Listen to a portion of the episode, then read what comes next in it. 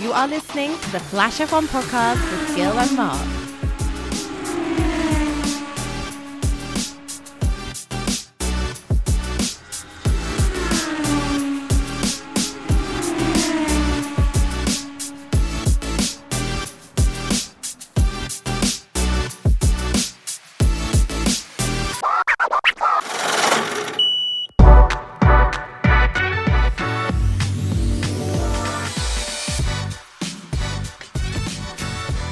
Welcome, listeners, to a special edition of the Flash F1 podcast, the internet's fastest growing Formula One podcast. Today, we have a very special guest. And before we get to this individual, I, I kind of want to back it up a little bit. One of the things that we really strove to do with this podcast, one of our primary objectives, our, our, mission statement, if you will, is that we wanted to make the sport more accessible and we wanted to grow the sport in North America. We know that a lot of fans in North America either didn't grow up with the sport, they're new to the sport, or maybe they have no familiarity with it at all. So, a lot of what we try to do, especially in our, our language, in our discussion, and our explanations, is try to break it down and make the sport a little bit more accessible and provide a little bit more understanding to newer listeners, to newer viewers. One of the ways that we've done that is by bringing on special guests who can bring their expertise and their perspective to the sport. We've had Tim Hauraney from TSN, we've had F2 driver Nicholas Latifi, and today we have a very special guest that goes by the name Christian Sylt.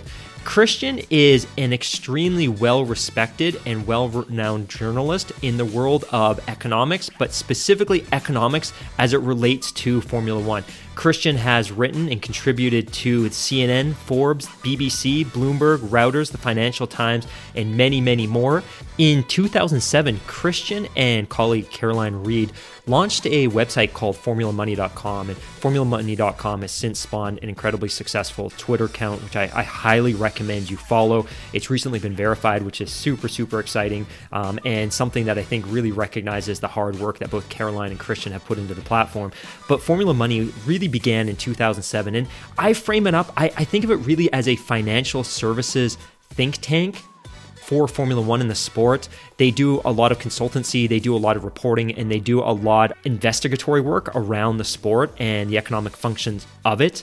In 2009, as part of the platform, they launched what's called the ROI review, which breaks down the advertising revenue of the sport. They break down the advertising value equivalency of brand exposure for companies involved in F1 to help understand whether really companies get an ROI on the investments that they make in the sport. In 2016, they launched the incredibly important GP attendance report, which does analysis and financial breakdowns of the attendance of individual events around the globe. And in 2018, they launched the Formula Money sponsorship database, which is generally understood to be the finest and most complete database of Formula One money sponsorship on the internet today. So they do a lot of great work, they do a lot of investigation, they do a lot of journalism, and they do a lot of consultancy work. They are really generally considered to be the absolute gold standard of journalists with respect to Formula One and the financial side of the sport. So we're incredibly excited to have Christian on today.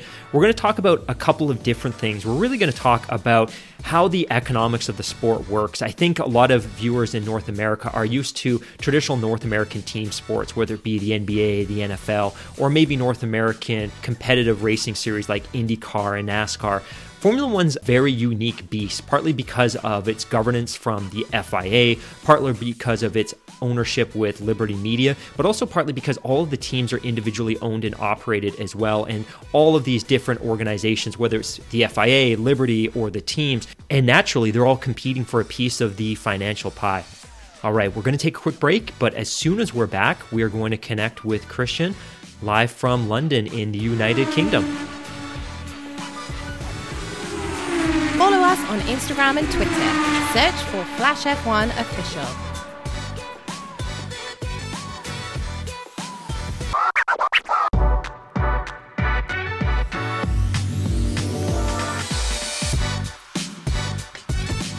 Listeners, thank you very much for rejoining us. Uh, as we discussed a couple of minutes ago, we have an incredibly esteemed guest joining us. Joining us today is Christian Sylt, famous from the Formula Money platform and a lot of the journalism and investigation work that he's done around Formula One and its finances throughout UK um, and, and the globe, really. Uh, I think Christian, maybe congratulations are in order first. I, I don't know when this happened, but I, I saw that the Formula Money Twitter account has been verified. You get that glorious blue check. And I think that's just a great recognition for all the hard work that you and your team do. Yeah, no, I think we've had that for a little while, but you're right. It's uh, it's unusual because it's not very common. Um, and yeah, I mean, we I think we must probably be the only Twitter account that focuses on the business of F1, um, certainly in media that is verified. So yeah, I mean, it's and then you know there are very few Twitter sources or indeed media sources at all, really, that, that focus on the business of F1. Absolutely. And so much of the social media that surrounds the sport is, for, for the most part, unsubstantiated rumors, retweets, and things like that. So to have that verified check mark, especially for somebody that's maybe not familiar with your work and the work of your organization, I think it goes a long way to impress upon people that the investigation and the, the subject matter that you're bringing is really, really well substantiated and well investigated. Yeah, no, well, thank you. I mean, I think you know, I mean, my background really is as a business journalist, um, and I uh, I kind of only got involved with Formula One really as a as a coincidence um, because I, my background uh, was writing about the leisure sector and the the, the entertainment sector, uh, and then I ended up working for a magazine that was. Uh, basically uh, owned by uh, Formula One itself, um, which was a business publication at the time. Um, and it, it, the sister publication was Formula One magazine, um, and yeah, I worked for uh, basically it's uh, the other publication in the stable that was called Euro Business, um, and it was a pan-European business magazine. And I was writing about the hotel industry uh, um, and the theme park sector as well, also for the uh, the, the, publication. And um, then when that closed back in 2004, I started to write freelance um, because it was uh, the magazine had been owned by Formula One. It covered a lot about the uh, the business of Formula One at the time, which was quite rare. So when I was working for it, uh, I started writing about the the amount of money that it costs to sponsor races and the uh, the, the, the costs of uh, uh, to sponsor to sponsor teams and drivers, etc., and then the, the, and also the cost, the amount of money it costs to run races. Um, so you know that's what I was writing for uh, a, a, little bit about as well at Euro Business, and uh, I started going to the races then with the magazine. Um, and then, yeah, when that closed in 2004, I think it was 2004, um, I'd already made a number of contacts in uh, Formula One through writing at the magazine. And uh, really, we realized at the time, myself and my colleague Caroline, who was also working for the Formula One magazine at the time, which was the sister publication, as I said. I mean, we'd made a number of contacts and we realised in F1, we'd realised that uh, there really wasn't anybody writing for the media in general that was focusing specifically on the finances of the teams. And back then in 2004, it was, you know, I mean, the team's finances and the overall finances of the sport were a fraction of what they were they, they are now. I mean, we're talking off the top of my head I think the revenue is about a third of what it is now. It's like about 1.8 billion now, Formula One. And I think back then in 04 it was somewhere in the order of five, six hundred million. It was something like that. Um, but you know, nobody. There's still big numbers, but nobody was um, covering it on a regular basis for the uh, certainly not the UK papers. And we're based in London and England, so you know we started writing about it for the, um, the papers then, and um, really it's gone on from there. I mean, we over the years we've launched a number of you know brand extensions to what we do because we started out just writing about team finances, race finances, and cost of sponsorship, and uh, you know various different issues that were going on at the time, the court cases and this sort of thing. Um, and then over the years, I mean, we generated um, a great deal of our um, own proprietary data in terms of analysis of um, what each sponsor is paying, analysis of uh, or calculations of what each sponsor is paying, calculations of um, uh, how much each race fee is, how much the broadcasters are paying. And this came through interviewing large number of, uh, you know, a huge number, in fact, over the years, huge, huge number of, of the key players and uh, pouring through thousands of pages of company documents.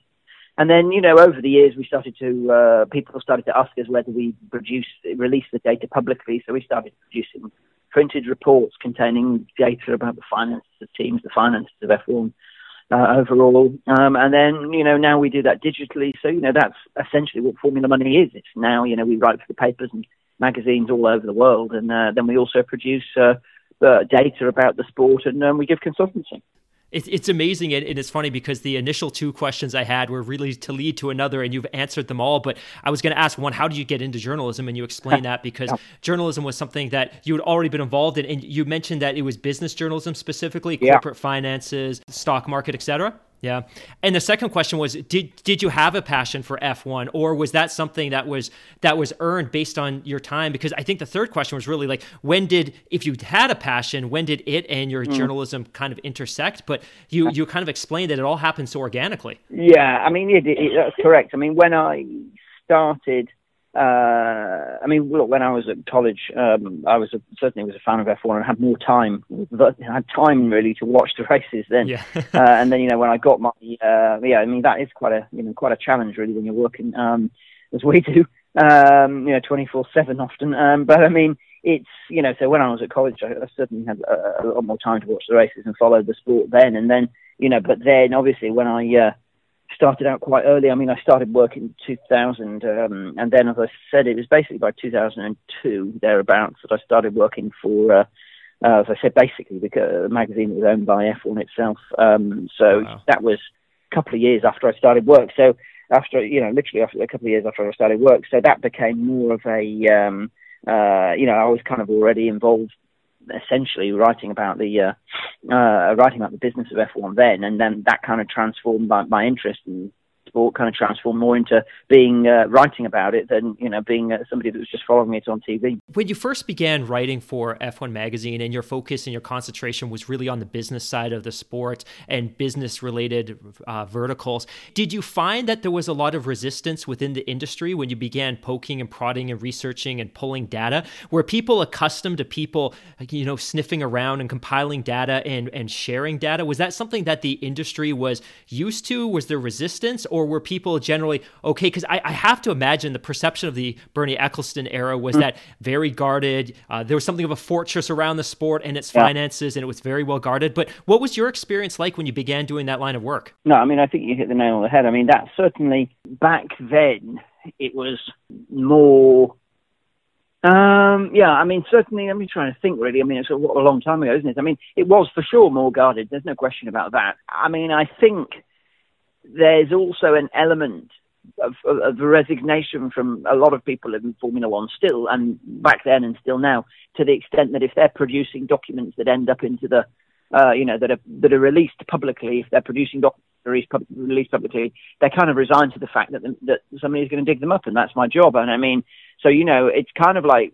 In many cases, I'm sure the, the entity, whatever it may be, whether it's Liberty Media now or in the past it was Bernie Ecclestone or whether it was the teams, whatever. I mean, we've had run-ins with all of them really because you know we've published documents that they've released, or we've got information that they uh, uh, connected to you know to the, the, the entities that they didn't want released. But you know, once they're, kind of aware that particularly with published documents, once they're released, there's nothing they can do about it. And I mean, we're in a situation now where I can't really go into too many details, but we've got a whole host of documents from uh, uh, a, a, very significant party involved with the sport that um, a whole host of documents, literally thousands of pages that that were released, and one wonders if it should. They were released publicly. Um, I found out about them by sheer chance, and uh, I'm not sure that the entity involved intended to release them publicly, but they were available if you knew where to look on its website.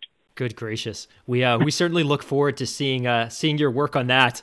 It's an interesting. I, I think maybe one of the questions I have for you is for for many and uh, maybe from a North American perspective, our our optics and our, our viewpoint of professional sport is is a little bit different here. North Americans are typically conditioned to what we consider the big four sports: the National Hockey League, Major League Baseball, the National Football League, and and the NBA. And each one of those major professional sports bodies has taken a very different approach to the modern world of media. So talking about media uh, platforms, um, engagement with social media, encouraging their players to engage encouraging their voice, their players to have a voice and the teams to have a voice on social media.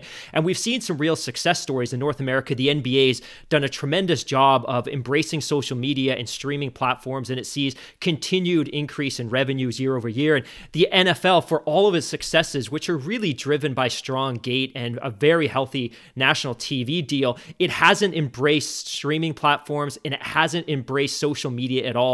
And it's very, very controlling of what is posted, what fans can post. Whereas in the NBA, the NBA has a very, very loose policy around social media. And if a fan wants to retweet a video or shoot a video in an arena or take a snapshot, a snapshot of something on their TV, they're okay with this because it helps grow the brand and helps expose the sport.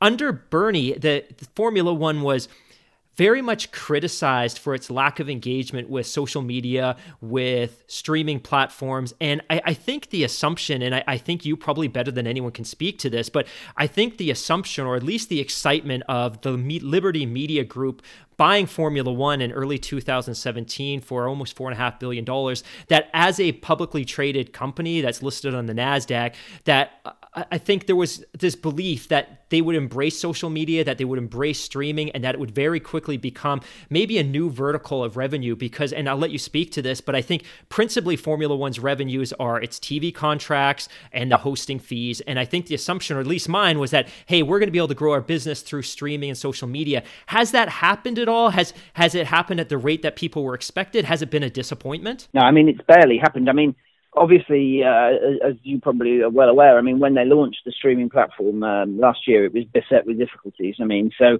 they've really botched the launch. But I mean, in advance of the launch, I mean, forecasts uh, from you know the people that should know within the industry, uh, analysts and the like, um, they were projecting only around 100,000 uh, subscribers in the first year. Now, whilst they, wow.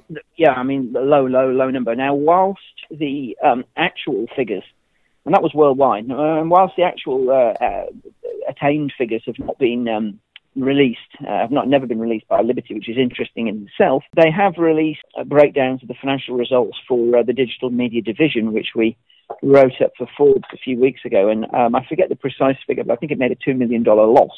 So, you know, it was a, a time the amount coming from uh, from um, uh, streaming from subscriptions was a very small amount. It was single digit millions. I forget the the precise figure. And then there was another bank, I think Morgan Stanley, could be could have been Merrill Lynch. I think maybe Merrill Lynch. I think they uh, they produced a forecast showing over the next three or four years how much uh, revenue would be coming from digital media, and it was what they termed uh, not material. In other words, again, single digit millions. It's just not materialized. I mean, and there's not there are a number of reasons for that. As we said, the botched launch definitely not good. Um, when you lose a customer, um, and it's not this is not a problem unique to Formula One, but any, any business really. Once you lose a customer, you know twice as difficult to get them back than it, was to get them on the hook in the first place. Um, so that's a problem for them in the long run, or medium to medium to long run, um, or short, medium, and long run. In fact, so you know that, that that's a problem there. But then beyond that is the um, the fact that the streaming marketplace has become even in the past 12 months, and, and, and indeed, it's not really even the way the true tsunami hasn't even begun yet. You know, the, the streaming marketplace has become incredibly uh, crowded. Um, whether it's HBO, whether it's uh, Disney, whether it's Universal, whether it's other sports, individual sports, whether it's sports broadcasters like ESPN. I mean, you know, a lot of different products um, are on the are on the marketplace already and coming onto the marketplace, place crucially very shortly.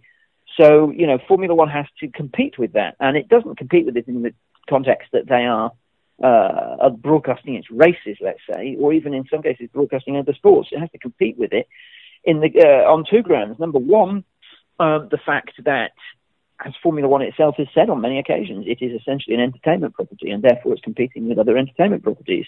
So uh, that's on a general level. On, on a more specific level, consumers really only have a certain amount of dollars in their pocket. I don't believe, and I'm, I'm quite sure that history will prove this out, that that many people are going to be uh, of the mind to buy many, many, many different streaming services. I think we're talking about, you know, one or two perhaps. And so Formula One is just it's got a lot of competition that's coming on the horizon, and and that's not good for F1 TV, especially after the the botched launch. And um, but then you know, on top of that, there's the fact that um, Formula One's audience is traditionally older, um, and although Liberty's tried and is trying, and, and to some extent, is doing quite a uh, has done quite a lot to turn it turn it round um, uh, in terms of making it more accessible, social media, etc. It's still got that traditional core fan base, and that traditional core fan base is not as accustomed to viewing races on a small screen and is more interested in viewing them on a bigger screen, especially in the states where you know you can just pop on ESPN and you're paying a a subscription for that already, and you watch it on there. I mean, why would you why would you get the F1 TV as well? I mean, I think that's that's another challenge, really. That's interesting. And, and it's funny that you bring up the demographic piece because I, I think I fall into so if we flash back a little bit, I think one of the criticisms of Bernie was that he was content marketing Formula One to a very specific demographic. And yep. it's not necessarily the demographic that I think a lot of American sports leagues would want to appeal to that sure. plus 40, that plus 50, wealthy, affluent demo in North America. I, I think the aspirations are if you want to grow the sport and you want to make it sustainable, you need to get into that ultra, ultra, I, I wouldn't say affluent, but you need to get into that younger demo of that 18 plus, that 24 plus, that 30 yeah. plus demo who can buy into the sport, buy the merchandise, buy the streaming platform. Sure. And in my experience, I and it, this is a criticism less of maybe Formula One, but maybe their relationship with their TV partners. I, I, was interested, genuinely interested in the F1 TV Pro app, and we went to we went to subscribe because it seemed like a convenient way to get the races because we aren't always at home. And like a lot of North Americans, I've now we, there's this phrase in North America called "cut the cord," which is, yep. hey, I'm going to subscribe to my cable provider's internet platform, but I'm not going to subscribe to their cable package. And and I'm one of those customers, so this seemed like a great way that I would would be able to continue to watch Formula One live. But in Canada, as it is in a lot of countries, the most the most relevant component of that streaming package, which is the live race, isn't available because they need to protect their domestic or their Canadian TV partner, which in this case mm-hmm. is TSN. Which yep. in the in the US that doesn't seem to be the case. And yep. maybe you can speak to this. What I didn't realize is that NBC and Formula One had something of a disagreement, and NBC ultimately walked away from an existing contract, and they ended up having to partner with ESPN for either a profit share agreement or a zero dollar contract. Yeah, well, that's a good question. I mean, in terms of the specifics, but I mean, the the net result is that Formula One is not getting a fixed fee from the ESPN. So if it's getting a profit share, then that, that that's as may be, but it's certainly not getting a fixed fixed fee. And NBC had a forty million dollar fixed fee on the uh, on the table for seven years um, uh, starting last year. Um, but they, yeah, they withdrew the offer because Liberty refused to um, uh, drop the F1 TV app in the states, and um, and obviously that's as we were saying. I mean that uh, it, it, has not lived up to expectations, whether it's in terms of the actual product itself or financially. So Liberty's lost on, on three fronts. They lost on the development of the app. They lost on the uh, the, the, actual fact that they didn't generate uh, anywhere near as much it didn't live up to its expectations as much as they thought in uh, in the states or indeed globally. And then they lost the third time around when uh, you had ESPN, and there may well be others. ESPN, uh, NBC, sorry, NBC is the one we know about. There may well be others, but NBC walks away because they refuse to compete with it. So, you know, it, it, it's just it's been, a, in my opinion, a complete disaster. And then obviously, it bringing them right up to present day, as you may well have seen earlier today. They're now talking. In fact, they're going to be streaming the Mexican Grand Prix uh, for free on Twitch, which I just think is the ultimate insult to really anybody that's paid for the F1 TV. It's not necessarily going to be available for free on Twitch in the in the countries that, that you've got the F, the F1 TV subscribers. But the insult is the fact that it, it, it is evidence that Liberty still hasn't really decided what its uh, what its uh, digital strategy is. Is it Twitch? Is it F1 TV? What about all the money they invested in F1 TV? Is that going to be wasted if if it, they turn to Twitch, I mean, it just looks like they're stabbing in the dark to me. Yeah, absolutely. And I, I, think for me, one of the more disappointing pieces of that transition from NBC to ESPN, and, and, and let's be honest, ESPN is very much the dominant sport national sports provider oh. in the United States, and they demand, from a cable provider perspective, they demand higher subscription fees than probably any other network. But NBC has a, a vast network of regional um, broadcast partners, national yep. broadcast partners.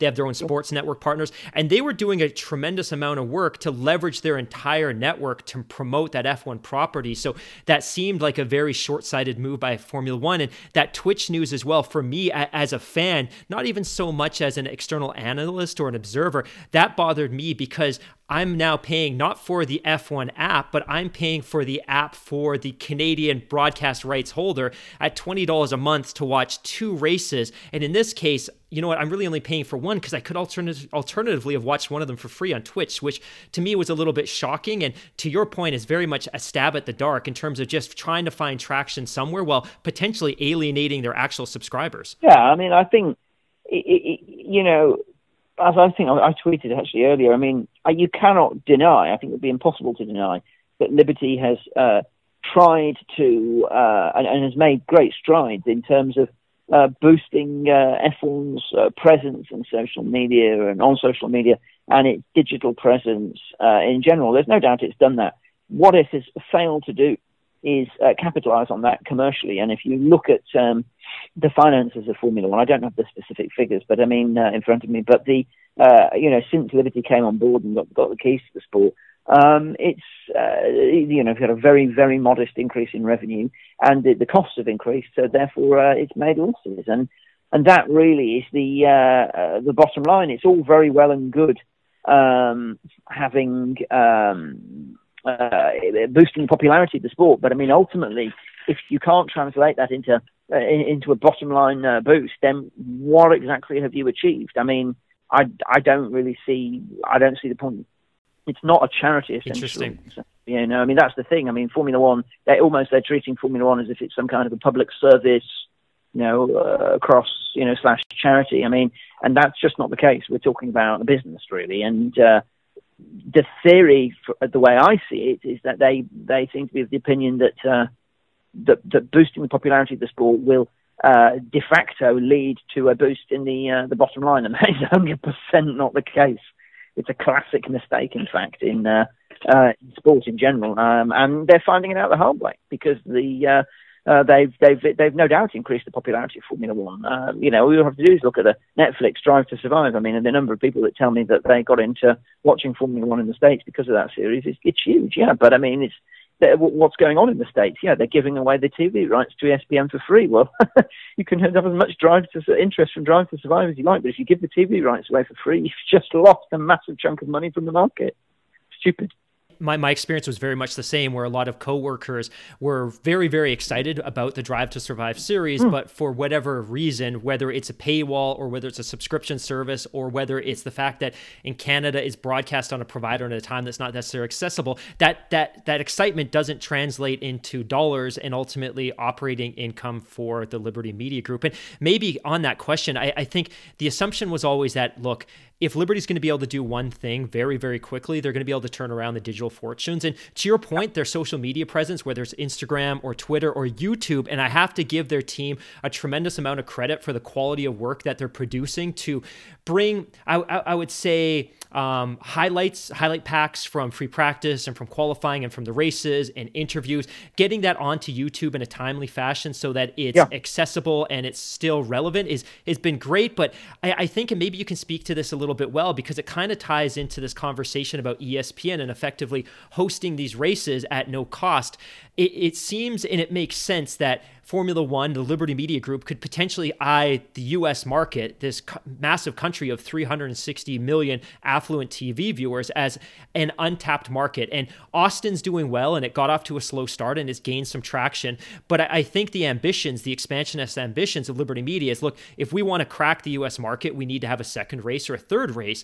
And it looks, we look closer, we, it's not there yet, but we look closer than ever that we may see a race on the outskirts of Miami and Miami Dade County. But the, the articles and the news breaking related to that is Formula One wouldn't potentially see hosting fees out of Miami hmm. anyways, and that yep. they would be effectively giving up that race for free. Is that true? And how does that tie in once again to their growth strategy if they're giving away the TV rights in the US for for nothing and potentially giving away races without hosting fees?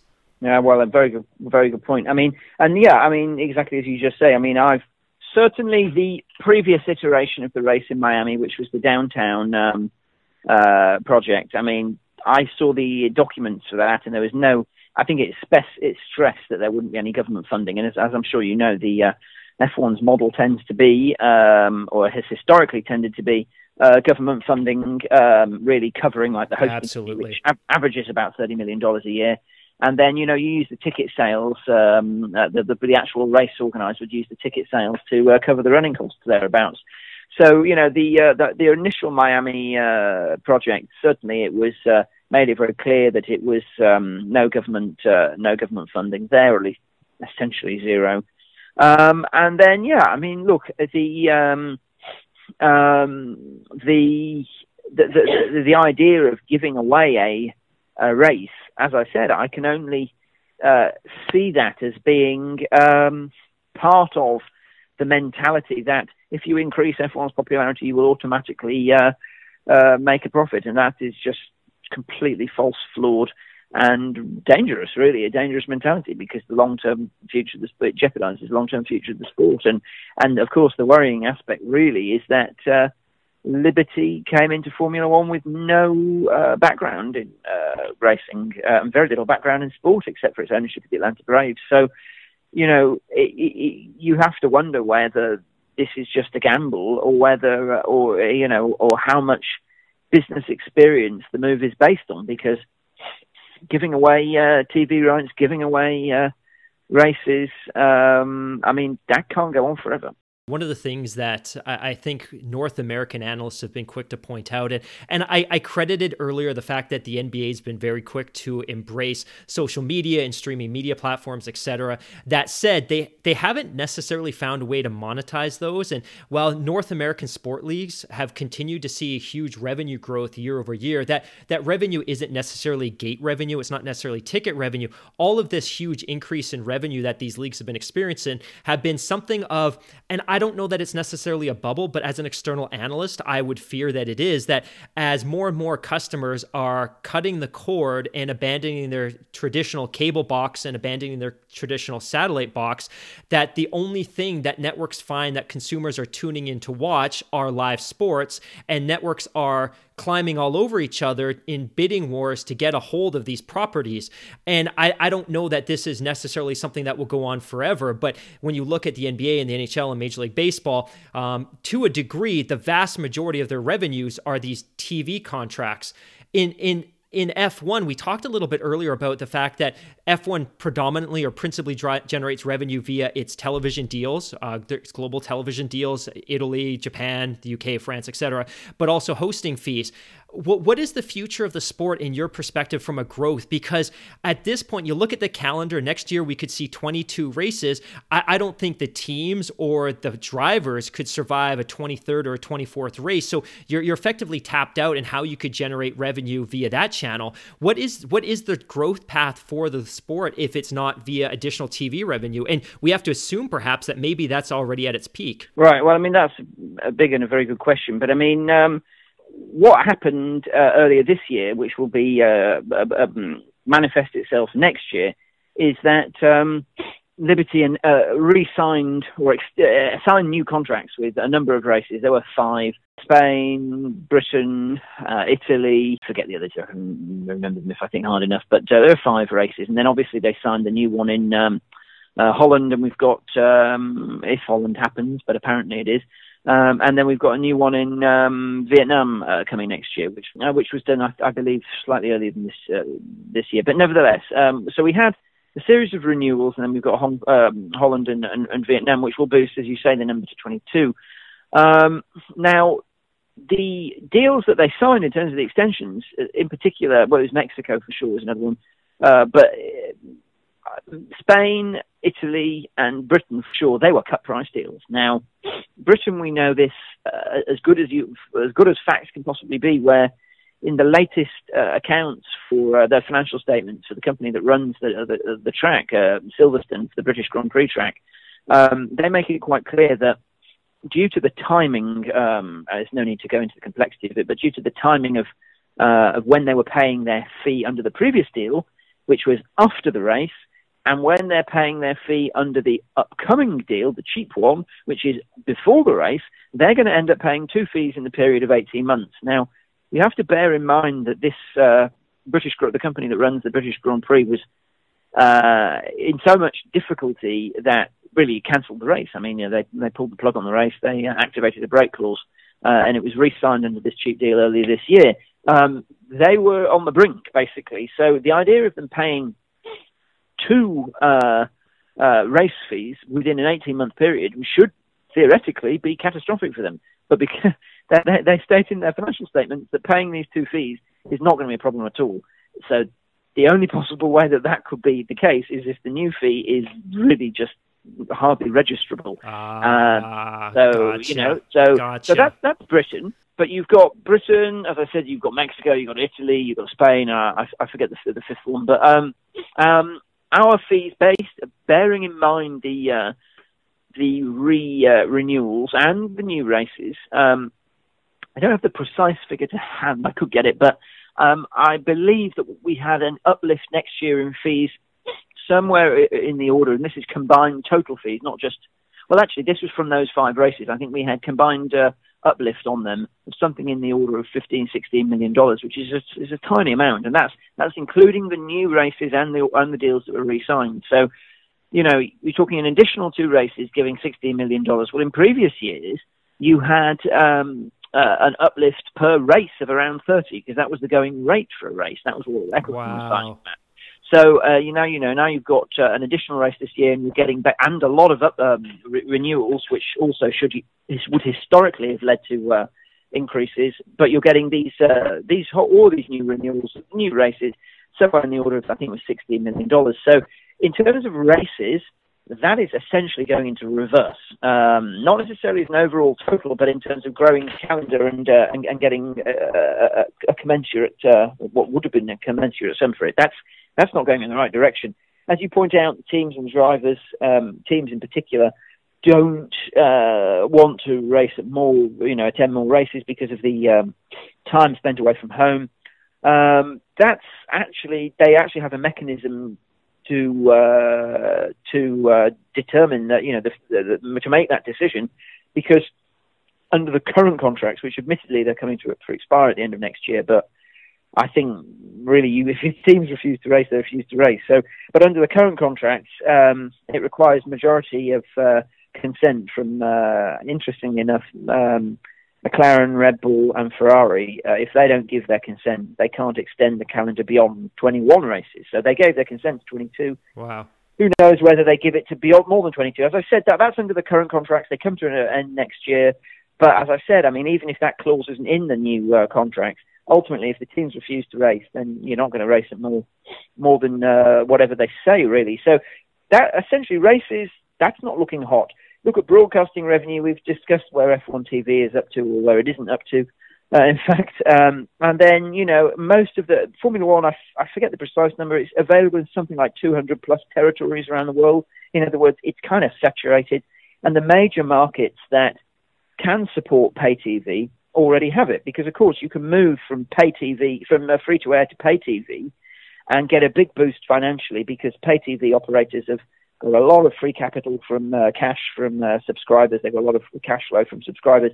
They they need to use it usually to uh, pay for new um, properties, TV properties uh, that are going to attract new subscribers. And as you said yourself earlier, live sport is a big one. So you can usually move from pay from free to air to pay TV and get a financial boost. But as I said, F1 is available on pay TV in most of the um, most major markets that, that could already support it, and so that's kind of there's not much room for growth there. Um, and also, Liberty has to play a bit of a careful game because the more you put F1 uh, F1 on pay TV anyway, the harder it is for fans to watch it, which is of course the other issue we were discussing. So. I don't see much growth from uh, pay TV uh, in terms of the, the, the terrestrial, let's say, traditional TV uh, market. So that covers TV. It covers the uh, races we covered. As I said, that's kind of going backwards more than more than forwards, or only forwards in a, a tiny degree. Um, and then you look at the other pillar, which is um, advertising and sponsorship. And Chase Carey himself has actually openly said on several occasions in the past 12 months that that is not going in the direction they expected. They haven't signed any major new deals, and they hired a load of new sponsorship uh, stuff um, who they expected would deliver new, be able to deliver new deals, um, because essentially they were told that all it needed was to hire new stuff. Um, they were clearly ill-advised. They hired the new stuff. They've not really generated new deals. So again, there's no growth in sight in the, the sponsorship. So they're the three big pillars. The only remaining ones are miscellaneous, a bit of corporate hospitality, a bit of freight here and there. I mean, this is the problem that I think Formula One is facing: is that it's not going in the wrong direction to the extent that there has been growth. Growth, however, is uh, tiny. And, you know, I'm looking at uh, and expecting, you know, kind of very low double digit millions growth in the, you know, in the next few years. I don't see where anything more than that would come from. Um, so the difficulty with that is, although it's growth, it's tiny. Um, Liberty Media paid $4.6 billion for Formula One. They didn't put in much cash, admittedly, personally, in terms of them as a company, but they still paid an overall commitment of, made an overall commitment of 4.6 billion. Then if you included the debt, it goes uh, uh, uh, up to a, uh, um, a, total value of, uh, if even more than that, to about eight billion. Um, so you know, it's a big commitment, um, and they didn't do that to get you know fifteen million dollars of top line growth. You know, kind of twenty million dollars top line growth every year. I mean, and then to make losses. The only real way that I foresee, uh, and this is just my opinion, but the only real way that I foresee Liberty to be able to make a uh, you know the turbocharged return that they're looking for is by selling Formula One. That's not straightforward because um, you need a buyer that's prepared to pay for it. But it could perhaps explain why they are so uh, insistent on boasting about the, uh, the popularity, the increase in popularity of the sport, because it gives the the impression that they have made a, a major uh, impact on the uh, the business and if they were to sell it, they could say, you know, look how we've transformed it. There's no doubt that they've transformed the uh, say the, the, popularity, but it's it's not had an impact on the bottom line. And if you measure popularity purely through television ratings, and as we spoke to a hmm. minute ago, if your television contract nets you zero in potentially one of your biggest markets, then that's not potentially healthy or sustainable either. I, I want to be really respectful of your time, and, and I know you put in a huge day at work, but I've got one last question for you. Sure. This is an interesting one, and it sparked a lot of blowback earlier in the year. And probably 10, 15, 20 years ago, we began to see individual nation states begin to regulate against tobacco companies marketing and advertising via professional sports. And yeah principally seen or witnessed through motorsports, uh, but we'd obviously seen it flushed out of Formula One. But in the last couple of years, Marlboro via Mission Winnow on the Ferrari cars and yeah. A Better Tomorrow, uh, really the British American Tobacco Company on McLaren, have begun to make something of, of a comeback. And I think in some circles, there's been some resistance, some opposition, and some blowback against Formula One and against these teams for this not so subtle nod to the past and the fact that they are partnering with tobacco companies, regardless of what their motivation or their intent is. Is this something that maybe the sport would see more of, or are these sponsorships, these tie ups, so valuable to the teams that this is simply something that a McLaren or even a large organization like a Ferrari simply couldn't walk away from when the when the contract's on the table? Yeah, I mean, I think it's it's that that, that latter is uh, certainly the key driving force. I mean, McLaren um, its its difficulties that are well have been well documented. And uh, although Ferrari has been better off than McLaren, I mean Ferrari is in a constant has constant need to try and win the championship, and that takes money in Formula One terms. So I don't think either of the teams could walk away from the money on the table. Um, but I think that um, I think at the time it was let's say vaping was in vogue. Obviously, well not obviously, but I mean in recent months, it certainly doesn't seem to be going in that direction. So, I mean, I think that whole landscape could change relatively quickly, and you know, we might see be seeing the end of those sponsors. Time will tell. Interesting, and and for our listeners, uh, both both Marlboro and British American Tobacco companies that have have a legacy of involvement in the sport. BAT, in fact, had previously owned a Formula One team. They they'd partnered with a couple of the more dominant or more, I would say, commonly known manufacturers in Ferrari and McLaren, yeah. and they'd had messaging on the car that was really designed to grow their business away from, I, I think, traditional tobacco, right? Like, I, I, think the understanding is that Mission Winnow and A Better Tomorrow were really about driving their existing consumers, although maybe inadvertently or maybe intentionally a younger demo into the vaping products, correct? Yeah, I mean, I think that's, I mean, particularly obviously in the changes that Liberty has made um, in terms of Formula One's overall uh, positioning. I mean, it's it, it, that's obviously the demographic that they're looking to attract. So, I mean, I don't see how it helps Liberty, but you know, obviously they they weren't required to give. They didn't have to give the green light to those sponsorships, but I mean, I think potentially regulation could put the brakes on them on its own we'll see. And I, I, think we already see that in many markets. I, I, know in Australia, neither company wore that, neither Ferrari nor McLaren wore those brandings on their car. And we, of course, saw that in a number of European yeah. races and in Canada as yeah. well, where uh, domestic or national regulation or legislation effectively prohibits the cars from being able to uh, to bear that. So it'll be interesting if we see it washed out. But for me, just as a fan and not somebody that's invested in the tobacco industry, I, I thought it was a little bit. I didn't like the optics of the cars wearing it, especially when it was so so obvious what the what the tobacco producers were attempting to do here. Christian, I again, yeah. I know it's incredibly late on, on your side yeah. of the Atlantic. I, I cannot thank you enough for joining us today. Um, did you want to share maybe your Twitter handle, um, the Formula Money website, or any yeah. other ways that people could consume a lot of the great content that you and your team are building? No, no problem. Thank you very much. I mean, look, we're at Formula Money, and then it's formulamoney.com. So uh, you know, follow us there, and there's much more coming up. That's fantastic. We, I, I, know you're working on some interesting stuff. I, I know you put a ton yeah. of energy into uh, some recent work around the FIA in Syria, which I, yeah. I continue yeah. to hope to learn more about. With that, I, again, I can't thank you enough for joining. No problem. Okay, well, look, thanks very much, and then we'll hopefully speak again in the future. Absolutely. Thank you so much, and have a, a great night. Thanks, you too. Take care. Bye bye. If it's not clear now, one of the things that I find most exciting about sport and sports is the business side. And that certainly applies to Formula One. To give everyone a little bit of context, Formula One's healthy. It's a big time business. Last year, it generated roughly $1.8 billion in global revenues. That was plus 44 versus 2017, but it did post a $68 million operating loss. As Christian writes in Forbes, that $1.8 billion tally for 2018 was also $200 million US short of what investment bank Morgan Stanley had predicted.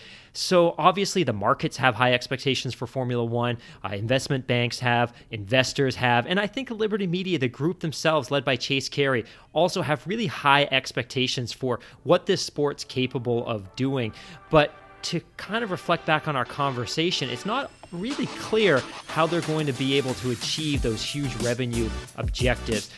Last year as well, and this is interesting, the sport posted 610, 620 million dollars from hosting fees, and you can't really grow hosting fees without adding races or squeezing more revenue out of existing events. And as Christian spoke to, a lot of the races that are re-upping or having contracts renewed are actually renewing at a lower rate. So again, it's super, super interesting. It'll be really interesting in the future to watch how Formula One develops its digital media and streaming strategy. And it's also going to be interesting to see what impact, if any, the 2021 regulations have on the sport and viewership and the sport's ability to monetize.